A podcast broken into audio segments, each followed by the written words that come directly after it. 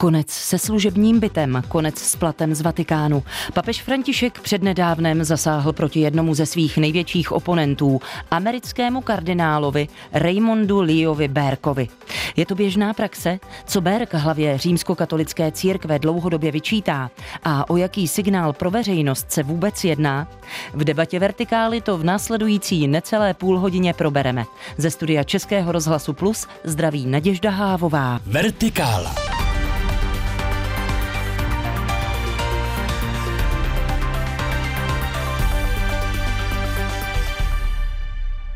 A zdravím také redaktora vatikánského spravodajství katolického týdeníku Filipa Braindla. Vítejte u nás, dobrý den. Dobrý den.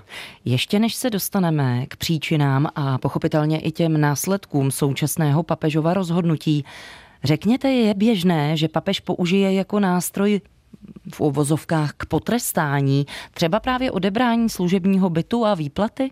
Rozhodně to běžné není a e, řekl bych, že e, v tomto případě e, sledujeme takovéto dovršení poháru, poslední kapka, kterou vypršela určitá trpělivost. Je to vlastně určitá sankce, která přichází v situaci, kdy papež jinak nějaké další páky na kardinála Berka nemá, protože on už nezastává žádnou funkci, kterou by mu papež mohl odebrat a tohle je takový symbolický krok, který mu ukazuje, že eh, papežova trpělivost eh, s tím, jak eh, se kardinál Berg projevuje a co říká, že byla vyčerpána. Už před sedmi lety se čtveřice kardinálů, mezi nimiž byl i Raymond Leo Berg, postarala otevřeným listem adresovaným papeži o vatikánský skandál. Dá se říct, že ten konflikt mezi současnou hlavou katolíků a kardinálem Berkem má kořeny právě tam? Já bych řekl, že má kořeny i mnohem dříve, respektive už od samého počátku pontifikátu papeže Františka, který vlastně na začátku svého pontifikátu, jak to nový papež vždycky dělá, eh, tak potvrzuje eh, ty stávající držitele různých vatikánských úřadů, předsedů prefektů kongregací, dnes dikastérií, eh, papežských rad a tak dále. Takže v této situaci vlastně převzal, tak říkajíc, kardinála Berka v tom vysokém postavení postavení ve vatikánské kurii, které eh, kardinál Berg získal v době pontifikátu Benedikta XVI. a velice brzy ho z těch eh, funkcí eh, v kongregacích v římském tribunálu a tak dále odvolal, takže už tehdy dával najevo, že mm, nějak názorově nesouzní s kardinálem Berkem. Zároveň to nebyla nějaká nestandardní situace, tohle se děje a od papežů se očekává, že si ty své spolupracovníky vybírají podle toho, jak eh, jsou jim blízcí, ale zdálo se, že eh, kardinál Berg eh, také začal vnímat papeže Františka jako svého oponenta a ta vámi zmíněná situace kolem exhortace Amoris Leticia v roce 2016 kolem těch dubí neboli pochybností, které podali kardinálové, tak to byl takový první, řekněme, otevřenější konflikt mezi nimi. Zároveň já bych ho posuzoval ještě jako takovou celkem standardní záležitost. Šlo tedy eh, o dotazy papeži, mm, zda to, jak formuloval nauku, konkrétně mm, pastoraci rozvedených a znovu sezdaných lidí v katolické církvi, to je velmi ožehavé téma, tak eh, zda neodbočil eh, z toho, kudy se má církevní nauka ubírat. A mně osobně to připadá jako celkem legitimní postup, bylo mu na to odpovězeno, všechno bylo v nějakých úředních mezích. Ta situace s těmi dubí se opakovala i letos a tady bych už řekl, že ti kardinálové trošku vystoupili z takového toho standardního postupu a netroufám si posuzovat jejich motivaci, ale přišlo mi, že tam už spíše šlo opravdu o samotného papeže a nějaké spochybnění jeho samotného, než o ty věcné podněty, které vlastně podávali hmm. v těch svých důbích. Můžeme to chápat třeba i jako určitý druh provokace? Myslím si, že nepoužil bych tohle slovo, ale do určité míry ano. Takové, řekněme, znejistění nebo eh, snaha, možná by se hodilo i to slovo eh, okopávat kotníky, eh, byť je takové hodně jako zjednodušující toho všeho, ale ano, je to takový signál, kterým se podle mě ti kardinálové snažili dát najevo to, že podle nich papež už vystoupil z nějakého kurzu, kterým by se katolická církev měla ubírat a který jí vlastně přísluší a na okraji těchto myšlenek se už objevují je i to, že vlastně ani tak nepovažují papeže za eh, zcela legitimního zástupce, tedy vedoucího člověka v eh, čele katolické církve. Kardinál Berg patří k vlivným figurám konzervativního křídla katolické církve. Zastavím se ještě u toho sedm let starého dopisu. Co konkrétně bylo všem čtyřem kardinálům tehdy trnem v oku?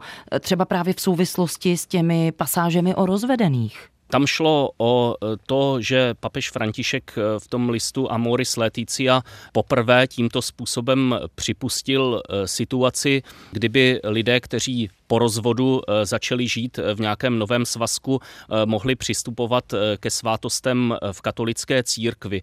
A ti oponenti namítali to, že tím by církev, která samozřejmě hlásá nerozlučitelnost manželství a tak dále, že by vlastně legitimizovala ten jejich v uvozovkách řečeno, a vlastně i bez uvozovek z jejich pohledu, hříšný svazek nebo hříšnou situaci, ve které se nacházejí.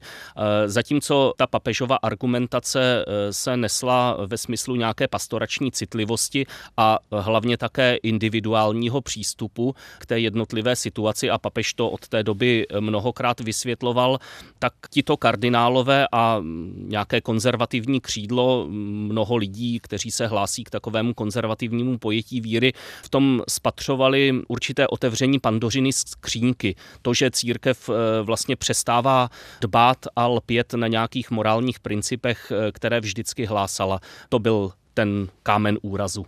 Vrátím se tedy ještě k tomu současnému trestu odebrání práva na užívání služebního bytu, odebrání i výplaty. Má tato, vy už jste to sám označil za sankci, má tedy tato sankce, tento krok vůbec nějaký smysl, když 75-letý kardinál Berg už v církvi nezastává žádnou významnější funkci a navíc, že je převážně v rodném americkém státě Wisconsin? No, eh, on sám eh, říkal navzdory tomu, co uvádíte a co eh, uvádějí i různé spravodajské agentury, které se tomu věnovaly, to, že tedy kardinál Berg se v Římě téměř nezdržuje, tak on sám prohlásil, že cítí povinnost v Římě setrvat, i kdyby si měl najít nové bydlení. A mám takový dojem z toho, že ho to opravdu zasáhlo na poměrně citlivém místě. A teď mu nechci nějak tady ho nějak moralizovat nebo něco podobného, podobného, ale přijde mi, eh, že je takovým typem člověka, který si spojuje tu svoji roli taky s eh, určitou téměř i pompézností a podobně a eh, v tomhle smyslu pro něj může být do určité míry pokořující, když přijde o ten vatikánský byt, který údajně je velmi přepichovou rezidencí, i ten plat není vůbec nízký. A tady je třeba uvést, že ta papežova argumentace stojí na tom, že podle něj, podle Františka eh, kardinál Berg eh, tyto výsady které příslušejí kardinálům, tak eh, zneužívá eh, k tomu, aby eh, papeže napadal, což je v rozporu s tím, co má kardinál dělat. Kardinál má být tím blízkým spolupracovníkem papeže a tyto, řekněme, výsady, to zázemí v Římě a ty platové věci mu mají pomoci tuto roli plnit, ale podle papeže se to v případě kardinála Berka neděje, spíše naopak. Teď jste mi možná částečně odpověděl i na mou následující otázku. Podle zdroje zdroje agentury Reuters. Papež František své rozhodnutí ohledně Berkeho odůvodnil mimo jiné tím, že Americký kardinál pracuje proti církvi a papežství a snaží se v církvi zasévat svár. Tak konec citace. Co měl konkrétně na mysli? Myslím si, že jde o to poslední vystoupení kardinála Berka jednak eh, prostřednictvím těch dubí, pochybností a dále jeho celkový postoj k synodálnímu procesu eh, v katolické církvi, který kardinál Berg eh, spochybňuje, označuje ho za takový, který vlastně církev nemá nijak ve své DNA, nemá touhle cestou jít a hrozí rozpad, hrozí nějaké věroučné problémy a tak podobně.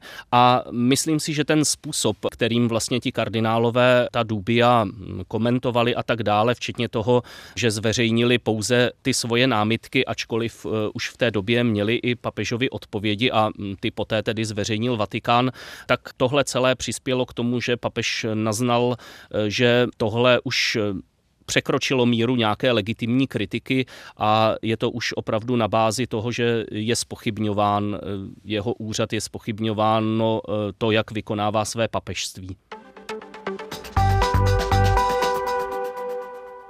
Posloucháte Český rozhlas Plus, debatu Vertikály a dnes je naším hostem redaktor vatikánského zpravodajství katolického týdeníku Filip Braindl. Dá se říci, kolik je mezi nejvyššími církevními hodnostáři těch s konzervativními postoji a kolik je liberálů? Já bych to dokonce asi nevyjadřoval eh, těmito pojmy, respektive byl bych opatrný eh, zejména na ten přívlastek liberální, protože tady to může označovat spoustu věcí a já osobně třeba eh, z toho, jak se projevuje papež František, tak bych ho neoznačoval za liberála, protože ve smyslu takových klasických věcí, o kterých se střetávají třeba ti opravdoví liberálové s konzervativci, věci kolem potratu a tak dále, antikoncepce.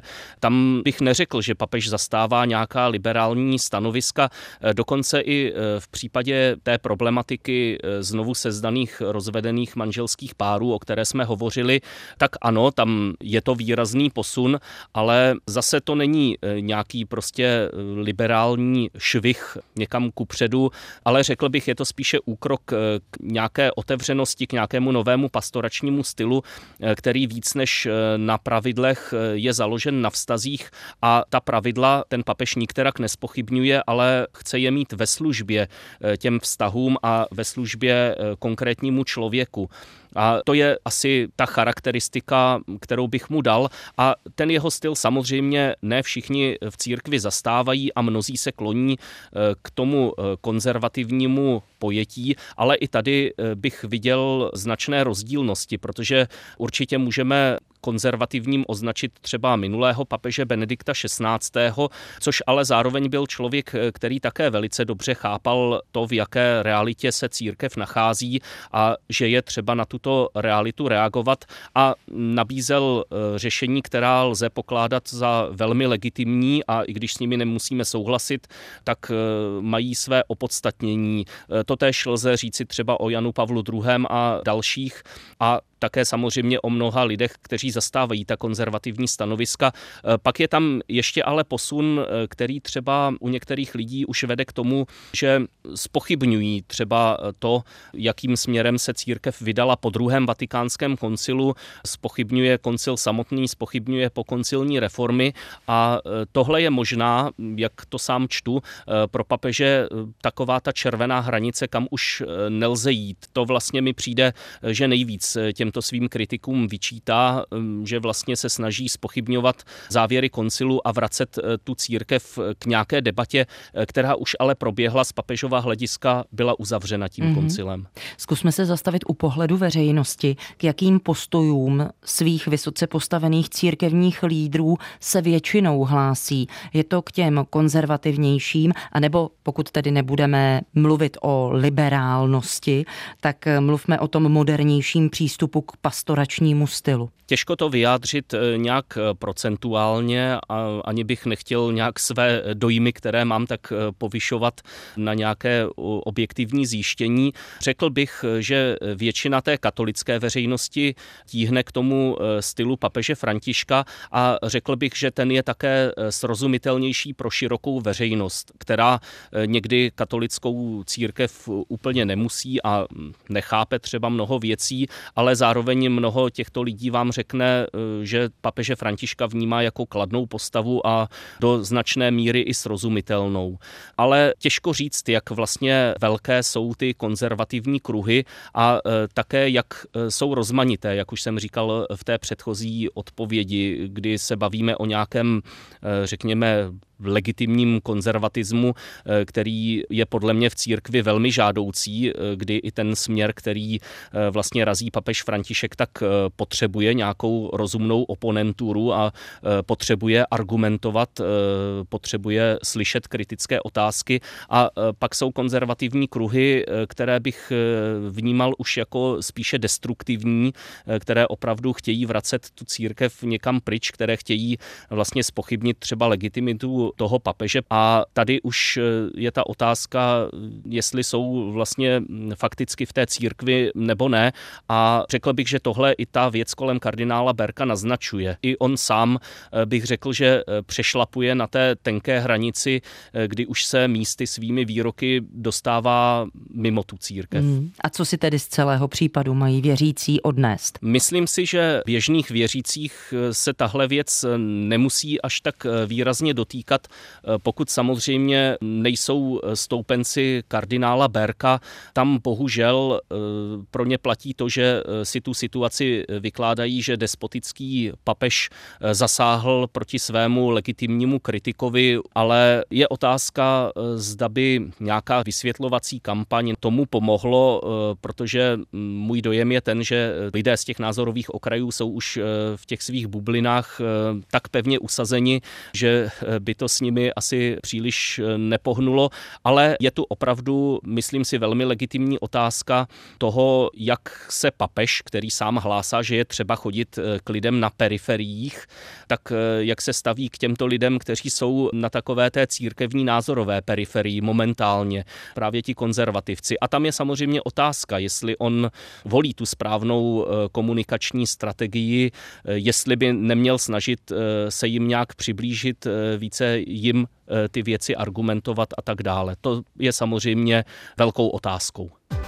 Posloucháte Vertikálu. Aktuality, reportáže a rozhovory z duchovního světa, doplněné debatou o věcech mezi nebem a zemí. Poslechnout si je můžete také na webu plus.rozhlas.cz, v aplikaci Můj rozhlas a v dalších podcastových aplikacích. A téma kardinála Raymonda Berkeho rozebíráme společně s redaktorem vatikánského spravodajství katolického týdeníku Filipem Braindlem. Mohli bychom se v této souvislosti dívat třeba na římskokatolickou církev jako na firmu, která má mít v uvozovkách nějakou štábní kulturu ve které se šéf poslouchá, a nebo to v tomto případě není možné a církev je třeba brát jako názorovou platformu? Já bych řekl eh, ani jedno, ani druhé, v tom smyslu, že od každého trochu tam samozřejmě své místo má, ale eh, i ten vztah kardinálů vůči papeži vlastně není vztahem, já nevím, ředitele a jeho náměstků. Je to prostě trochu jiná dynamika, eh, ve které samozřejmě hraje roli i to, že katolíci zkrátka věří v roli Ducha Svatého při volbě toho papeže, věří v mandát, který přesahuje nějaký lidský úřad a to postavení potom těch lidí okolo je zkrátka trochu jiné, než, než je postavení lidí ve firmě. A taky bych neřekl, že katolická církev je nějaká názorová platforma, ona je do určité míry silně vázána tím učením, které vlastně přijala, ke kterému se hlásí, které nějak v té aktuální pastoraci rozvíjí. Takže je to prostě velmi specifické prostředí, které potom generuje eh, velmi eh, specifické vztahy a eh, samozřejmě k tomu patří i mnoho toho lidského, včetně různých názorových střetů a konfliktů. No a poškozuje takový případ církev jako takovou, anebo třeba ukazuje, že se proměňuje, když papež František dává jasný signál, že hodlá jít trochu jiným směrem, než třeba jeho konzervativní podřízení? Já bych řekl, že eh, je dobré, když církev navenek eh, působí jako rozmanitá, že to eh, nenarušuje nějakým zásadním způsobem tu jednotu, která jaksi globálně by tu církev měla vystihovat. To by ale nemělo znamenat uniformitu, takže teď je to můj osobní názor, ale myslím si, že je žádoucí, když v té církvi jsou různé názorové skupiny, ale je potom důležité, aby také k sobě měli respekt aby mm, uznávali, eh, že ten názorový oponent oponent všechno dělá s dobrou vůlí a na základě nějakých společných hodnot, že to není nějaký eh, kacíř, kterého já musím obrátit, ale že je to člověk, který svou víru eh, žije nějakým eh, specifickým způsobem. A tahle kauza nám vlastně ukazuje možná ty hranice, že je potřeba opravdu určit, pochopit, kde už ta debata vlastně možná není, kde už zároveň s tím vyjadřováním názorů svobodným vidíme nějaký útok na podstatu, na legitimitu a tak dále. A tohle je dobré eh, si vlastně ujasnit a snad k tomu i tahle kauza přispěje, vlastně eh, trošku pročistí eh, to, jak by měl člověk v té církvi, nositel nějakého vysokého úřadu kardinál, co se po něm vlastně chce, jak by měla vypadat ta jeho loajalita k papeži. Mimochodem zaznamenal jste Filipe třeba v tuzemském prostředí nějaké reakce českých církevních hodnostářů k téhle kauze? Nezaznamenal jsem jich mnoho mnoho. Viděl jsem, že mm, někteří e, třeba i kněží, které bych řadil mezi takové možná umírněné příznivce e, kardinála Berka, tak se vyjadřovali v tom smyslu, e, že je trošku přehnané na tuhle věc vůbec brát nějaký zřetel, že to ve skutečnosti není tak, že by papež zakročil vůči kardinálu Berkovi, který tak jako tak odchází do důchodu, je mu 75 let, takže se to zbytečně nafukuje. Tak tohle je třeba názor, který jsem zaznamenal a myslím si, že celkově ta kauza nějak zásadně tady naším eh, církevním prostředím v Česku nezahýbala. Asi se vždycky ty názory logicky odvíjejí od toho, jaký vztah měl kdo ke kardinálu Berkemu a eh, tady bych řekl, že spíš je to tak, že eh, lidé, kteří kardinála Berka příliš neznají, nemají na tu věc nějaký výrazný názor a to je podle mě většina těch lidí v církvi a pak je nějaká úzká skupina, které nějakým způsobem kardinál Berg je blízký, ať už pro své názory, pro své vystupování, třeba i pro tu kritiku vůči papeži a ti teď se snaží celou věc spíše bagatelizovat. Letos v březnu to bylo rovných deset let od konkláve a hned první hodiny po papežově zvolení nebylo pochyb o tom, že přichází čas změn.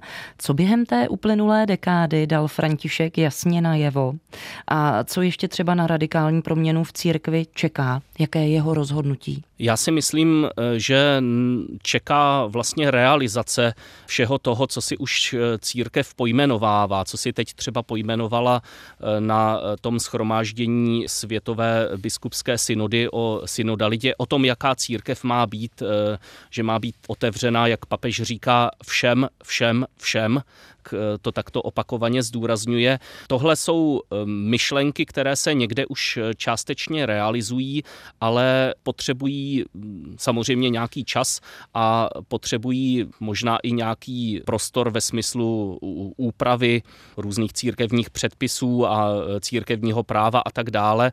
Takže to všechno e, se musí uskutečnit, ale myslím si, že papež e, za těch deset let dosáhl velmi výrazné změny v tom, jak i samotní lidé uvnitř církve o církvi a o její roli uvažují. Ty jeho obrazy polní nemocnice a tak podobně, toho zkrátka otevřeného prostoru, který jde ke všem lidem, tak bych řekl, že církev a lidé v církvi do sebe do určité míry nasáli a je to zajímavé třeba i v tom, že ten jeho dosud desetiletý pontifikát, který samozřejmě stále pokračuje, tak není ve srovnání s dalšími papeži až tak dlouhý, je delší, než byl v případě Benedikta XVI., ale výrazně kratší, než v případě Jana Pavla II., samozřejmě Pavla VI., Pia 12., Pia 11. a tak dále.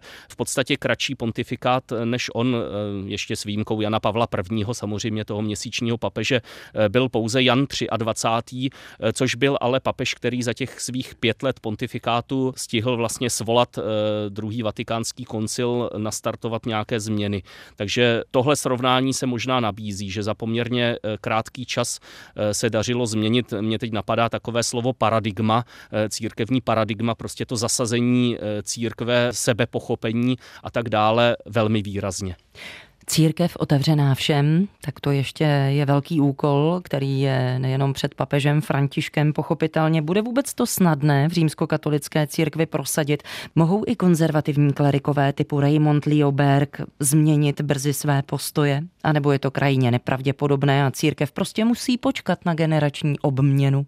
Řekl bych asi to druhé a něco opravdu chce čas eh, i pro jednotlivé lidi a není na tom nic zlého. Když někdo zkrátka potřebuje víc času a eh, je to vlastní tomu konzervativnímu v tom, v tom neutrálním slova smyslu, konzervativní člověk prostě potřebuje eh, určitý čas, protože k jeho stylu patří to, že posuzuje, zda nějaká zavedená změna opravdu povede k lepšímu. Takže někteří lidé potřebují víc času, Někteří eh, podle mě se už eh, zatěli natolik, eh, že zkrátka to nepřijmou a bude do budoucnosti velká otázka, jak se podaří třeba tyto lidi udržet v církvi, protože zase byla by škoda, kdyby eh, měli odcházet, kdyby měli zakládat nějaká eh, odštěpenecká společenství, eh, takže to bude mm, podle mě taky velký úkol pro budoucí církev. A do určité míry ano i generační obměna, kterou je možné podle mě už teď pozorovat na mnoha mladých lidech, mnoha mladých kněžích i biskupech.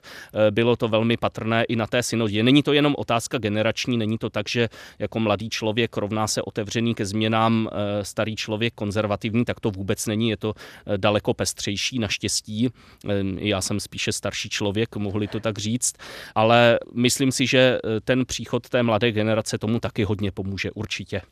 A dění ve Vatikánu kontinuálně a dlouhodobě sleduje také redaktor katolického týdeníku Filip Braindl, který byl hostem dnešní debaty Vertikály. Já vám děkuji za váš čas, no a přeju hodně úspěchů. Mějte se hezky.